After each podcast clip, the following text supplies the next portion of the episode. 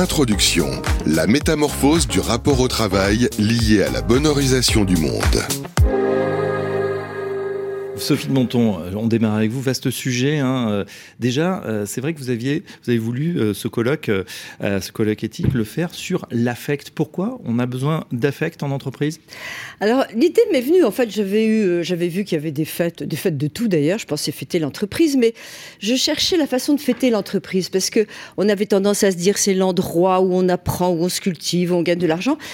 Et je me disais, c'est pas ça, je le sens pas comme ça. Et un jour, j'avais des centres d'appel et j'avais une grève. Euh, ça ne vous étonnera pas. Mm. J'avais une grève c'est d'actualité. C'est d'actualité. Euh, et j'avais euh, des téléacteurs qui faisaient grève, etc. Puis je, je, rentre, je vais à mon bureau. Les mêmes qui faisaient grève. Ah, bonjour Sophie. avec un grand sourire. Tout le monde avait l'air très content. Je dis, mais ils aiment leur boîte. Hein. Et c'est tout d'un coup, ça m'est venu à l'esprit, et je me suis dit, c'est ça ce qu'on va fêter, c'est qu'ils aiment leur boîte. Donc euh, euh, j'ai lancé ça, ça a marché tout de suite, euh, grâce en particulier à Jean-Claude Decaux qui m'avait passé ses panneaux et imprimé les affiches la première année, donc ça a démarré. Et je trouve ça incroyable aujourd'hui, alors que c'est quand même un cauchemar, et justement un cauchemar pour énormément de salariés, dont Luc qui est venu à pied, le taxi n'est pas venu, moi à vélo tout le monde rame, ils sont en train de courir dans les rues. Mm. Et il y a et il, se pose la question et comment tu y vas toi demain, etc. Donc il y a un attachement parce qu'il n'y a pas un patron qui pourrait râler si son salarié venait pas. Donc il, y a aujourd'hui même c'est le moment de le dire, qu'il y a besoin d'affect. Et, l'affect, c'est euh, le relationnel, c'est euh, aimer ses clients, aimer ses voisins de bureau, aimer son patron, mais oui, il l'aime, mais oui. Euh, et c'est aimer. Alors maintenant, aimer, c'est il y a plusieurs sortes d'amour c'est pas non plus le bonheur qu'on cherche dans une entreprise, c'est plutôt un bien-être. D'ailleurs, euh, euh, Luc nous parlera très bien, je pense, du bonheur euh, qu'on ne trouve pas comme ça. mais c'est essentiel de le rappeler. Je, suis presque très contente que ce soit une catastrophe cette semaine. Mais c'est presque paradoxal. donc du coup, ce que vous nous dites, c'est-à-dire on aime son entreprise et pourtant ça n'empêche pas. Ah ben on n'y va de pas. Je pense que les salariés de, des augmentations, de, Total, rien. voilà, c'est on peut aimer sa boîte et puis aussi négocier ou discuter avec mais le patron. Absolument, on était ravis et il supplie c'est devenu une, un attrait que de proposer des journées de télétravail. Euh, ils veulent du mm, mm. télétravail, ils veulent pas être là et ils font des déprimes parce que finalement ils restent chez eux et que la machine à café n'est plus là. Donc c'est extrêmement complexe. Mm. Mais 67% des Français Opinionway euh, interrogés la semaine dernière, ils aiment leur boîte. Qu'on se le dise, la CGT devrait lire le sondage attentivement. Ah non, mais je pense qu'ils défendent aussi des, gens qui aiment leur boîte. et ça. C'est vrai, c'est vrai. Est-ce que c'est contradictoire pour vous, Luc Ferré, justement? J'aime ma boîte d'un côté, puis euh, bah, je, tacle aussi le, patron, où je trouve que voilà, je, ma condition n'est pas assez bonne, ou même euh, bah, je, lutte silencieusement, je, quitte ma boîte en silence, comme on le voit aux États-Unis. C'est une tendance qui, qui arrive. Ça dépend des boîtes surtout, je pense. Euh, dans, dans, le domaine de la restauration de l'hôtellerie, dans les chauffeurs routiers, il manque des dizaines et des dizaines de milliers de, de, de bras, si je puis dire, de, de salariés. Et donc euh, là, là, le big quit, comme on a dit aux États-Unis, 40 millions d'Américains ont quitté leur job en, pendant la pandémie. Hein. Et donc euh, en France, ça a été moins évidemment. D'abord, on n'a pas le même nombre d'habitants en France, mais enfin, ça a quand même été très très massif. Et donc on a on a assisté au big quit et puis au quiet quit. Donc euh, l'idée, bon, je quitte pas ma boîte, mais j'en fais le moins possible. Et ça, c'était évidemment très important. Encore une fois, tout dépend de la boîte. Si c'est une boîte sympathique avec un patron sympathique et que les gens sont bien payés, mais qu'en plus ils ont des horaires aménagés, qu'ils ont des responsabilités, que la boîte a du sens, que le métier qu'on fait a du sens, tout va bien. Mais si vous êtes dans un métier qui n'est pas valorisant, qui est très pénible et qui est mal payé, euh, là, euh, on quitte la boîte en disant mais je vais pas euh, perdre ma vie à la gagner. Qu'est-ce qui s'est passé? C'est ça qu'il faut comprendre parce que c'est pas mm. anecdotique. C'est quand même la première fois dans l'histoire de l'humanité que 40 millions d'Américains quittent leur, leur, job pendant la pandémie. Pendant la pandémie, les gens ont réfléchi, se sont dit mais attends, qu'est-ce que je fais là? Et en fait, il y a une lame de fond. C'est pas du tout anecdotique. Ça, ça n'a rien de superficiel. C'est extraordinairement profond. Dans la deuxième moitié du XXe siècle, les grandes idéologies sacrificielles se sont effondrées. Nationalisme, communisme, christianisme. Je vous donne quand même deux, trois chiffres. Le communisme est passé de 30% de l'électorat dans certaines élections, en tout cas 25% à coup sûr, à 2%. Le christianisme, 95% des Français étaient baptisés en 1950. Ils sont 30% aujourd'hui. Il y avait 45 000 prêtres en France en 1950. Il en reste 5 000 aujourd'hui. Seulement 45% des Français se disent croyants. Ils étaient 90% dans les années 50. Donc on a un effondrement des grandes idéologies sacrificielles qui nous promettaient le bonheur après, le bonheur différé. Le bonheur, ce serait après la révolution, ce serait après la mort euh, au paradis. Le bonheur pour les enfants, ce serait après l'école. Euh, le bonheur pour les ouvriers, ce serait après la retraite, euh, où on achèterait une canne à pêche, on s'occuperait de son jardin, etc. Je vais vite. On était dans des grandes mm. idéologies sacrificielles du bonheur différé. Réfléchissez à ça. Ça, c'est le point le plus important pour comprendre ce qui se passe aujourd'hui. Et c'est trop À partir du moment où vous n'avez plus l'idée que vous serez heureux après, puisqu'il n'y a pas de vie après la mort, il n'y a mhm. pas de vie après la révolution, c'est pas vrai, il n'y aura pas de révolution. À partir du moment où vous n'êtes plus dans le bonheur différé, c'est ici et maintenant qu'il s'agit d'être heureux. Et dans ce cas-là, évidemment, il ne s'agit pas de perdre sa vie pour la gagner. Donc si la boîte est géniale, qu'elle a du sens, qu'elle est, elle est formidable, que le patron est sympathique, qu'il y a encore une fois des, des, des, libertés, des horaires aménagés, bon, et puis que peut-être même pour, pour des, jeunes d'aujourd'hui, la, la boîte s'occupe d'écologie ou que sais-je, elle a une mission elle a, une responsabilité sociale, tout va bien, ça a du sens, on y va. Mais si c'est un métier qui n'est pas valorisé, qui n'est pas très bien payé et qui est pénible, on quitte parce que, encore une fois, c'est ici et maintenant. Alors, réaction quand même, L'explosion de la psychologie positive et de, des théories du développement personnel. C'est-à-dire que ça se vend par millions euh, aujourd'hui dans le monde. Ça nous vient des États-Unis, ça accompagne le Big Quit parce qu'encore une fois, c'est ici et maintenant qu'il faut être. Je vais le dire comme ça, je m'arrête là, pardon. C'est la victoire du premier petit cochon sur le troisième dans l'histoire des trois petits cochons. C'est ici et maintenant. Il ne faut pas différer le bonheur comme fait le troisième pour avoir une maison en briques solide et se protéger du loup. Et donc ça, nos enfants, ils sont là-dedans. Alors, il y a quand même une question. Alors ça, c'est la réaction du chef d'entreprise extrêmement prosaïque. J'ai parfaitement compris ça et je sens bien qu'il y a un vrai mouvement. Comment ils vivent? Parce qu'aux États-Unis, ici, on est super protégés. Je veux dire, on se met au chômage en France. oui, c'est très facile de se mettre au chômage et de gagner à peu près la même chose. On se met en arrêt maladie, etc. Alors, mais aux États-Unis où on n'est pas protégé, euh, ce Big Ou en Espagne, hein, ça Ou en Espagne, où vont-ils? Comment gagnent-ils leur vie? Alors, oui. très intéressant, quand on regarde les chiffres, par exemple, euh, des, à quel âge les enfants quittent la maison des parents? Plus tard, oui. Ben attends, au Portugal, c'est 37 ans. en Espagne, c'est 35 ans. Voilà. Donc il y a des pays. Alors évidemment aux États-Unis, euh, aux États-Unis, ils vont trouver euh, dans la campagne, dans, dans, des endroits quasiment désertiques, des petits boulots. On peut on peut travailler au black aux États-Unis, c'est absolument autorisé. En, plus, c'est même pas illégal. Bon. Et donc ils vont trouver des petits boulots. Ils vont s'installer à la campagne dans des endroits où ça coûte rien, où la vie, le coût de la vie est très peu cher. Et ils disent voilà, bon, c'est un peu thorough. voilà. Et donc euh, et donc on a là vraiment un mouvement. Alors pour les jeunes, il faut évidemment différencier, parce que pour les jeunes diplômés qui vont sortir de, de l'SCP, d'HEC, de l'ESSEC ou que sais-je, eux, ils vont être au contraire, ils vont faire la fine bouche et ils vont regarder l'entreprise, est-ce qu'elle est affectueuse, puisqu'on parle d'affect, est-ce qu'elle est sympa, etc., est-ce qu'elle a du sens, est-ce qu'elle fait de la RSE, etc. Mais pour euh, ceux qui veulent absolument trouver un job, euh, bon, euh, il faut vivre, ça devient très compliqué aujourd'hui. Et en Grèce, alors il va y avoir aussi... 37 ans au Portugal, tu Absolument. Et en Grèce, je posais la question cet été, euh, dans un, restaurant où il y avait un serveur euh, qui devait avoir 60-65 euh, ans. Et je posais la question parce que ça me fascine. Eux aussi, en Grèce, ils arrêtent, ils quittent leur boulot. Alors je dis, mais comment ils vivent? Oh, il me dit, il n'y a pas de problème, il y a des clopes, ils vivent chez les parents, il fait beau, et, c'est leur vie. Et là, il y a une colère qui montait de ceux qui, effectivement, ils sont chez les parents. Et ces gens, ce droit à la paresse, il y a des gens qui paient pour ça. Parce que euh, il y a de toute façon, euh, ils se font entretenir par la société, tous ceux qui quittent leur boîte. C'est quelque chose d'important. Donc je pense qu'il y aura des réactions. Surtout en euh, France, oui. Surtout en France. Ils vivent complètement entretenus là-dessus. En tout cas, la lame de fond, elle est là. C'est ça qu'il faut comprendre. C'est pas un mouvement anecdotique, c'est pas juste l'année. La pandémie a fait prendre conscience du fait que les grandes idéologies sacrificielles avaient disparu. Dans la psychologie positive, c'est pour ça que j'y fais référence, constamment dans tous les livres de, de psychologie positive, il y a un chapitre se sacrifier pour autrui est une très mauvaise idée. Je cite exactement mhm. un chapitre du livre de Fabrice Midal qui s'appelle Devenez narcissique et sauvez votre peau. Se sacrifier pour autrui est une très mauvaise idée.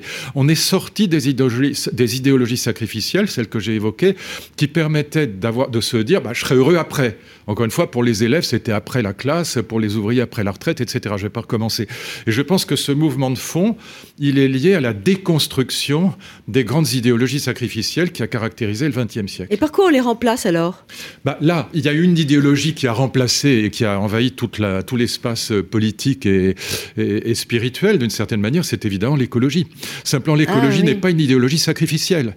C'est une idéologie qui protège la vie. Autrefois, la droite, je vais dire les choses un peu brutalement lâches, mais c'est la vérité.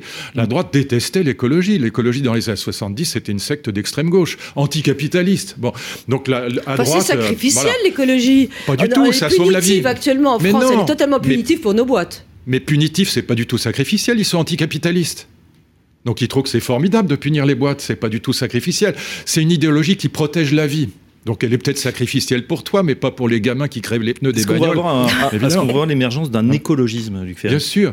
Et donc, ce qui est très frappant, c'est qu'encore une fois, l'écologie maintenant traverse toutes les, tous, les, tous les courants politiques, et elle a évidemment remplacé le communisme. C'est-à-dire, pour ça, il y, a un livre de Lipietz qui est très intéressant, qui s'appelle Vers Espérance. Moi, j'ai bien connu Lipietz. On était allé, euh, dans, mon jeune temps, on était allés ensemble à Moscou au moment où le, mur tombait. Bon, lui était maoïste. Bon. Et le début de son livre, c'est Je suis arrivé au vert par le rouge. Il était maoïste et puis il s'est dit bon, Maoï, euh, il y a eu 70 millions de morts, on peut quand même pas continuer. Et donc je vais continuer la lutte anticapitaliste par l'écologie. C'est pour ça qu'on les appelait les pastèques. Vert à l'extérieur, rouge à l'intérieur. C'est de là que ça vient, oui. Et c'est voilà. Donc ils sont pas du tout, ils sont pas sacrificiels. Au contraire, ils disent il, faut sauver la vie, il faut sauver la planète, mm. il faut vivre, il faut être heureux. Ils sont la psychologie positive et les théories du développement personnel incluent l'écologie. One Health, c'est le grand thème, une seule santé, santé humaine, santé de la planète, santé des animaux. Mm. Voilà. Et donc c'est, ça remplace le communisme défunt.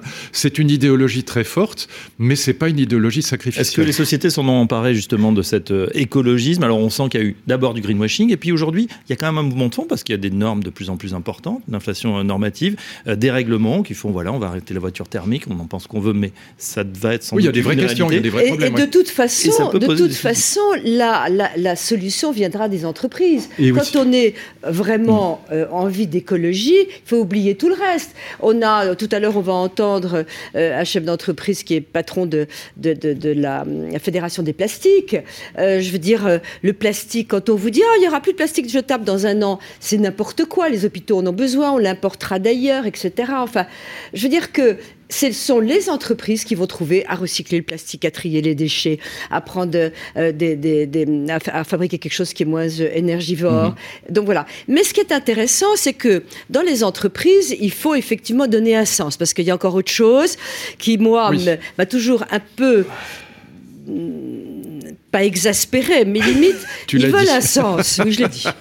Ils veulent un sens. Mais ça a changé, ça. On a l'impression que peut-être, euh, apparemment, c'était avoir un bon job, c'est avoir de l'argent. Non, non, non. Et maintenant, ça change. le sens, non, ça fait des années. Le sens, ils veulent. Ils avaient le projet d'entreprise. Et, j'avais des, centres d'appel. Ils me disaient, et, c'est quoi le sens? Alors, je leur disais, écoutez, d'abord, le sens, il est en vous. On trouve un sens à sa vie. Maintenant, le sens, c'est de venir bosser. C'est maintenant tous ensemble, on peut trouver un projet mhm. d'entreprise qui soit euh, positif. Enfin, vous êtes une boîte qui fait du télémarketing, on fait du télémarketing. Alors, le sens, cette quête de sens, je trouve effondrant qu'on n'essaie pas de la chercher euh, en soi-même, mais euh, complètement dans les autres. Et intéressant, on s'est dit dans nos boîtes que effectivement l'écologie, euh, on allait participer puisqu'on essaie de non pas de faire du greenwashing, mais de vraiment réfléchir à ce qu'on pourrait faire pour que on consomme moins d'énergie, etc. Mais les mêmes ne veulent pas qu'on baisse le chauffage, ne veulent pas qu'on baisse l'électricité, euh, veulent de la clim l'été, sinon ils viennent pas au bureau, et etc. Donc il y a une espèce de contradiction incroyable entre une écologie rêvée et quand même un peu de sacrifice. Les mêmes qui, sont écolos, euh, ils sont vroom vroom sur des motos. Et sans euh, smartphone, ils sont morts. Absolument. il n'y a rien de plus polluant qu'un smartphone. Donc c'est, euh, je, je, ne sais pas. Alors le sens, qu'est-ce que c'est que donner du sens dans une entreprise? Dans les enquêtes d'opinion, dans les enquêtes d'opinion, c'est très clair.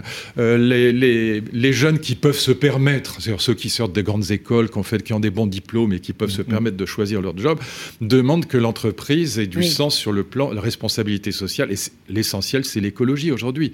Ils demandent que ce soit écolo. Moi, ce qui me gêne là-dedans, moi, je comprends très bien que pour, moi, j'ai des amis qui sont patrons de, de grandes brasseries, de, de voilà, euh, notamment la brasserie Les Capucines, qui est formidable, qui est, une brasserie vraiment géniale.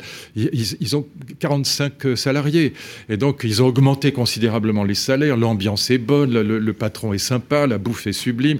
Bon, mais c'est très difficile de trouver, euh, de trouver des, des, salariés qui veulent faire ce type de travail parce mmh. que c'est dans la société à tort, à mon avis, c'est pas valorisé, c'est pas extraordinairement bien payé, etc. Mais euh, voilà, moi, ce que je pense, c'est que euh, par rapport à ce qui se passe en Ukraine, vous verrez le lien, ça paraît du coq à l'âne, mais ça l'est pas. Par rapport à ce qui se passe aujourd'hui en Ukraine, l'enjeu de la guerre en Ukraine, les gens, je sais pas pourquoi les gens comprennent, ce qu'ils comprennent pas dans le mot guerre, ils disent tous les jours, ah, c'est affreux, il y a des morts. Mais enfin, les guerres, en général, c'est un peu le principe. Bon, il y a des crimes de guerre, mais citez-moi une guerre où il n'y a pas de crime de guerre, ça n'a pas de sens. Bon, ce que nous racontent les médias toute la journée est complètement à côté de la plaque. La vérité de cette guerre en Ukraine, c'est qu'on assiste à la recomposition d'un monde qui sera demain essentiellement chinois, indien et russe plus iraniens, coréens et quelques autres pas forcément sympathiques parce qu'ils nous détestent. Ils détestent les valeurs occidentales. Et par rapport à ça, on le voit aujourd'hui en Iran. On n'aura pas besoin de regarder son nombril en disant comment je peux faire pour être heureux. On aura besoin de travailler plus que jamais et on aura besoin aussi d'esprit, malgré tout, de sacrifice pour défendre les valeurs qui sont les nôtres. Ce que pense Poutine, c'est qu'on est effondré dans le déclin. C'est ça qu'il pense. Il pense la même chose que mon ami euh, euh, Michel Onfray ou Alain Finkielkraut. Il pense qu'on est déclinant, qu'on n'est plus capable de défendre nos valeurs. Et si on s'enfonce dans l'idéologie de la bonheurisation du monde en regardant son nombril et en disant je vais faire le quiet quit, je travaillerai le moins possible, on va se faire bouffer littéralement par ces gens-là qui nous détestent. Sans oublier quand même que c'est aussi un prétexte, parce que Poutine est quand même un fou dangereux, euh, et qu'il est très content d'avoir trouvé... Il est pas, fou, dangereux, pas fou, en tout cas... Euh, dangereux, oui. Dangereux, oui. fou, non, hélas. Euh, et, et, donc, il y a quand même ce prétexte des valeurs déclinantes, parce que c'est vrai qu'il y a tendance à dire que euh, on, on, est en train, il y, a, il y a une décadence de l'Occident qui est quand même assez réelle, et donc il faut faire attention à pas tomber mmh. dans, bah 70% des Français pensent qu'on est en déclin. Au oui, fond, bah les oui, thèmes bah oui. popularisés par aussi, Zemmour, plus intelligemment évidemment Mais par Alain Finkielkraut ou Michel Onfray, 70% des Français pensent qu'on est en déclin. Au fond, d'une certaine mais manière, ils entretiennent ce déclin eux-mêmes. Parce que, que la responsabilité je, individuelle est terminée. Par rapport, à, par rapport à ce monde qui vient, qui sera terrifiant, on dit libéral, il sera totalitaire et il nous déteste. Eh bien, euh, c'est pas en se regardant le nombril et en cherchant son bonheur personnel, en disant euh, se sacrifier pour les autres est une très bonne. Enfin, les femmes iraniennes nous donnent une leçon oui. merveilleuse. Comment est-ce que toutes les femmes de France ne peuvent enlever leur voilà. voile? Voilà. Il faudrait demander. Moi, je lance un appel à toutes les femmes qui portent le voile, bah, de le par respect pour les femmes iraniennes, qu'elles l'enlèvent. Je veux dire, ce serait quelque chose. l'inverse, Sophie, exactement. Je sais. Vous êtes coupé une mèche de cheveux, vous, Sophie, ou pas? Pas encore. Non, parce que c'est un peu difficile et le coiffeur est contre. Oui, puis. Écoutez, tout Parce que le, non, c'est intéressant ce que non, vous dites. Je, euh, je quand vous dites euh, décliner, on entend décliner, ouais. on entend effectivement. Ouais, il y a même un, un que sentiment je pense, de. moi, ouais. Non, non, pas forcément. Bon, ça c'est après, c'est peut-être le mythe aussi du, du c'était mieux avant qu'on qu entend de génération oui, oui, en génération.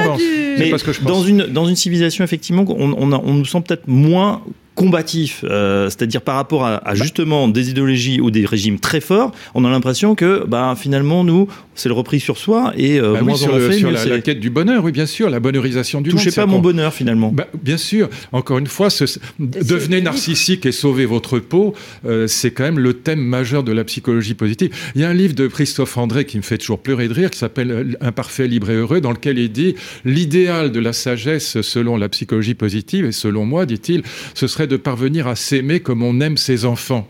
Mais le jour où je m'aimerais moi comme j'aime mes filles, c'est pas que je suis sage et heureux, c'est que je suis cinglé. Vous pouvez me mettre en hôpital psychiatrique. C'est pour moi c'est la définition de la folie. Oui, oui. Je suis prêt à donner ma vie pour les filles, euh, s'il le fallait, pour mes filles évidemment. Bon, et donc euh, voilà, ce repli sur soi, ce narcissisme effrayant est revendiqué comme tel. Hein. Devenez narcissique et sauvez votre pauvre. Bon, Foutez-vous la paix. Et donc euh, les livres, les, les, titres des livres de Fabrice Midal. Et je veux dire, si on s'enfonce là-dedans face aux femmes iraniennes qui donnent leur vie pour pour une cause, et Dieu sait qu'elle est elle est légitime cette cause. On est, mais on est mort, mon Alors, ami. qu'est-ce que l'entreprise... On donnera raison à Poutine. Voilà. Qu'est-ce que l'entreprise peut faire pour éviter ce déclin? Est-ce que parce qu'après tout, Ah, tout le monde oui. a un rôle. Il y a Oui. une responsabilité Oui. individuelle à laquelle, à laquelle je crois. Qu'est-ce que nous on peut faire? On est des entreprises. Qu'est-ce qu'on peut faire? À l'affect, c'est pour ça que le thème d'aujourd'hui est bon, c'est-à-dire qu'il faut faire comprendre, mais non pas avec le bâton, si je puis dire, mais plutôt avec la carotte, qu'il va falloir travailler. Et donc que le travail, c'est un, un moyen d'épanouissement. Moi, j'ai regardé des la- carottes. J'ai regardé la loi Warsmann. Bon, très bien, parfait. Mais j'ai regardé aussi les statistiques. Les personnes qui sont en télétravail plus de trois jours par semaine sont horriblement malheureuses. Elles tombent dans le sentiment de solitude. Le, le sentiment de solitude chez ces personnes, solitude mal vécue, je veux dire, c'est 20% de plus que chez ceux qui sont seulement en télétravail pour deux jours, par exemple. Donc euh, le télétravail, oui, mais pas toute la semaine. C'est une catastrophe. Donc il faut faire en sorte que les chefs d'entreprise euh, bah, euh, comprennent que leur boîte doit être un lieu de vie, euh, doit être un lieu de, euh, affectif aussi. C'est dans, dans sa boîte qu'on rencontre ses amis, ses ennemis, euh, ses amants, Sa femme, ses son mari, son, oui, son- son absolument. mari, sa femme, etc. Et donc que c'est que travailler aussi. euh, voilà, c'est pour ça que moi je Alors, suis à fond contre le RUB. C'est une catastrophe le RUB, Le- le, revenu, le revenu universel de base. Voilà. Le RUB, c'est l'allocation universelle, c'est la catastrophe absolue. Plus la loi Warsmann, mais on est mort dans ce cas-là. Et donc, il faut, il faut bien comprendre que là, il y a une sociabilité du travail, qu'il y a, il y a une affectivité du travail, et que le travail, c'est aussi un moyen d'apprendre. Enfin, lisez le poème de Victor Hugo qui s'appelle Je travaille. Mm. C'est génial. Quelques vers. Alors, je l'ai pas sous les yeux, mais euh, j'ai- malheureusement, c'est Beaux endormis que j'ai oui. en tête. Mais, mais Ah oui, euh, c'est Beaux endormis. Et, et c'est, il y a un, un poème de Victor Hugo qui, s- qui, s- qui s'appelle Je travaille et qui dit ça nous libère du terroir, ça nous libère de la méchanceté, ça nous libère de l'égoïsme et de, de l'erreur et de la bêtise. Voilà. Et donc le travail, c'est quand même le seul moyen qu'on ait inventé pour apprendre. Alors j'ai une question par rapport à ton livre. Oui. euh, que on Alors il s'est, mis- là. il s'est remis à travailler, il dit euh, Victor Hugo. Ami, je me remets à travailler, j'ai pris du papier sur ma Voilà, table, une voilà. plume et Alors vous, vous êtes, et, et euh, la suite vous est avez votre magnifique. livre. Il dit qu'on est à la fois serf et libre. Voilà. Alors, c'est magnifique, mais dans, dans ce livre formidable, La vie heureuse, mais qui, a- qui, qui m'a beaucoup interpellée parce que c'est c'est pas c'est c'est pas l'éternité du tout qu'on promet, mais c'est quand même euh, un nombre d'années supplémentaires Oui. incroyable. Oui. Et je me d'abord, il y a deux questions que je me posais. Une Oui. qui n'a rien à voir avec le sujet, mais qui est Oui. à partir de à quel âge je m'arrête pour vieillir? Parce que quand je me projette, quand je me projette L'idéal, oui. dans, dans- à, à- à l'âge de 120 ans, ce qui est Oui, tout à fait possible. oui, oui. On vivra demain quelle 100 à tête? 120 ans. Oh, plus que ça, plus que ça. On quelle plus que tête ça. et je m'arrête à quel moment? Non, Et alors ça c'est la première question. la deuxième question est, euh, euh, évidemment, quand, quand on projette cette possibilité euh, que, que tu as décrite, est-ce qu'on va aussi continuer à travailler aussi longtemps? Ah bah oui, évidemment. et là, est-ce que l'ennui Bah, va pas être décuplé? Parce que euh, les gens qui, qui, qui partent à la retraite aujourd'hui, en dehors du fait qu'ils peuvent être fatigués, ils-. Voilà. Non, le, le sujet Réaction. pour les chefs d'entreprise, c'est le sens et le bien-être au travail. À partir du moment où on a un travail passionnant, je suis sûr que vous vous passionnez pour votre travail, je suis sûr que Sophie aussi, sûr. moi aussi, je travaille 10 heures par jour, mais c'est pour moi, c'est euh, si, si on m'arrêtait de travailler, c'est je mourrais. Bon, et donc c'est parce que je- mon travail me passionne. Et le problème, c'est les, les travaux qui sont ennuyeux et, et peu valorisés. Donc il faut, il faudra faire en sorte, évidemment, et ça, ça c'est le grand sujet de l'affect en entreprise, de faire en sorte que le travail soit passionnant pour tout le monde autant qu'il est possible. Et ça, alors évidemment, euh, c'est très difficile pour certains travaux que je ne vais pas évoquer parce que ce serait stigmatisant pour ceux qui les exercent. Mais il est évident que tous les travaux ne sont pas également intéressants ou passionnants. Il y a des gens qui ne travaillent que pour gagner leur vie. Donc c'est là qu'on a un vrai sujet. Mais bien sûr, c'est ce que c'est pas moi qui le montre, mais euh, tous les laboratoires scientifiques dans le monde qui travaillent sur la reprogrammation cellulaire depuis que le prix Nobel de, de biologie et de médecine 2012, euh, Shinya Yamanaka, a réussi à inverser le processus du vieillissement cellulaire, savent que nos petits-enfants vivront euh, 150 ans, mais pas vieux. On, on- on arrêtera le vieillissement, on retardera le À vieillissement. quel âge? Oh, bah, probablement qu'on pourra s'arrêter de vieillir à 40 ou 50 ans, ce qui est pas. Moi, moi si je pouvais, si j'avais pu m'arrêter. Je mal, trouve vous 50 achetez ans, c'est un bon âge, voilà. Ouais. 40, Je- 50 moi, je suis en désaccord total avec, euh, avec un absolument. type, le- ce type, ce crétin qui disait que les femmes de 50 ans, il peut pas. Bah, attends, moi, je les trouve sublimes. Voilà. Et donc, je trouve que, voilà, s'arrêter. Et puis, c'est pareil pour les hommes. D'une certaine manière. S'arrêter à 55 ans ou 60 ans. Tu regardes des gens comme Yves Montand ou Belmondo, ils étaient beaucoup plus séduisants et plus beaux à 60 ans qu'à 20. Hein, voilà.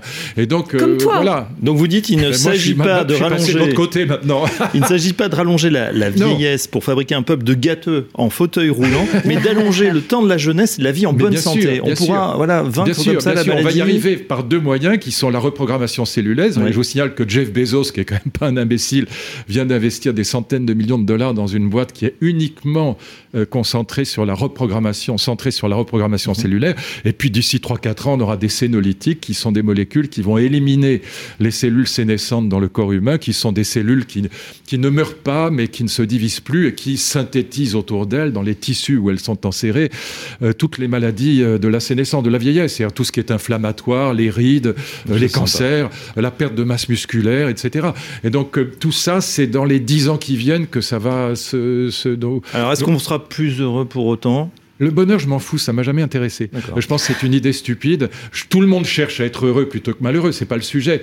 Mais l'idée que vend la psychologie positive, qu'on arriverait au bonheur comme on arrive à un port euh, après, une, après une tempête euh, pour l'éternité, parce que le bonheur ne dépend que de nous, est une idée absurde. C'est une Il y idée a une débile. c'est une expression d'ailleurs, une expression qui m'exaspère, c'est que du bonheur. Wow.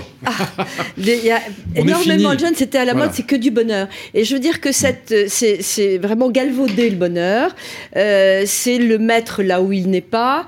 Euh, et donc, c'est, c'est grave. On peut Et- être heureux par moment, mais ça dépend des autres. Si vous avez des enfants et que vous les aimez, vous savez très bien que s'ils sont malheureux, vous pouvez pas être heureux, par exemple. Donc euh, le bonheur dépend à 99% des autres, sauf si vous devenez narcissique, comme le recommande Fabrice Midal. C'est pour ça qu'il recommande ça. Bon, en tout cas, on a et aussi compris les qu'on lit pas. enfin, la vie monacale, monastique. Oui. On recommande votre livre, euh, Luc Ferry, Le- dernier livre, La vie heureuse, sagesse ancienne et spirituelle laïque, euh, de l'immortalité promise à la longévité réelle. C'est aux éditions de l'Observatoire. Merci, jeune Un grand merci d'être passé par notre euh, Et plateau. merci à Sophie surtout. Et Sophie de Menton, non, merci à celui qui donne du sens. Voilà, on continue dans un instant euh, vers une entreprise Club Vacances. C'est dans un instant sur euh, Radio ME, Radio Territoriale et Cowork, la radio. À tout de Merci suite. à vous.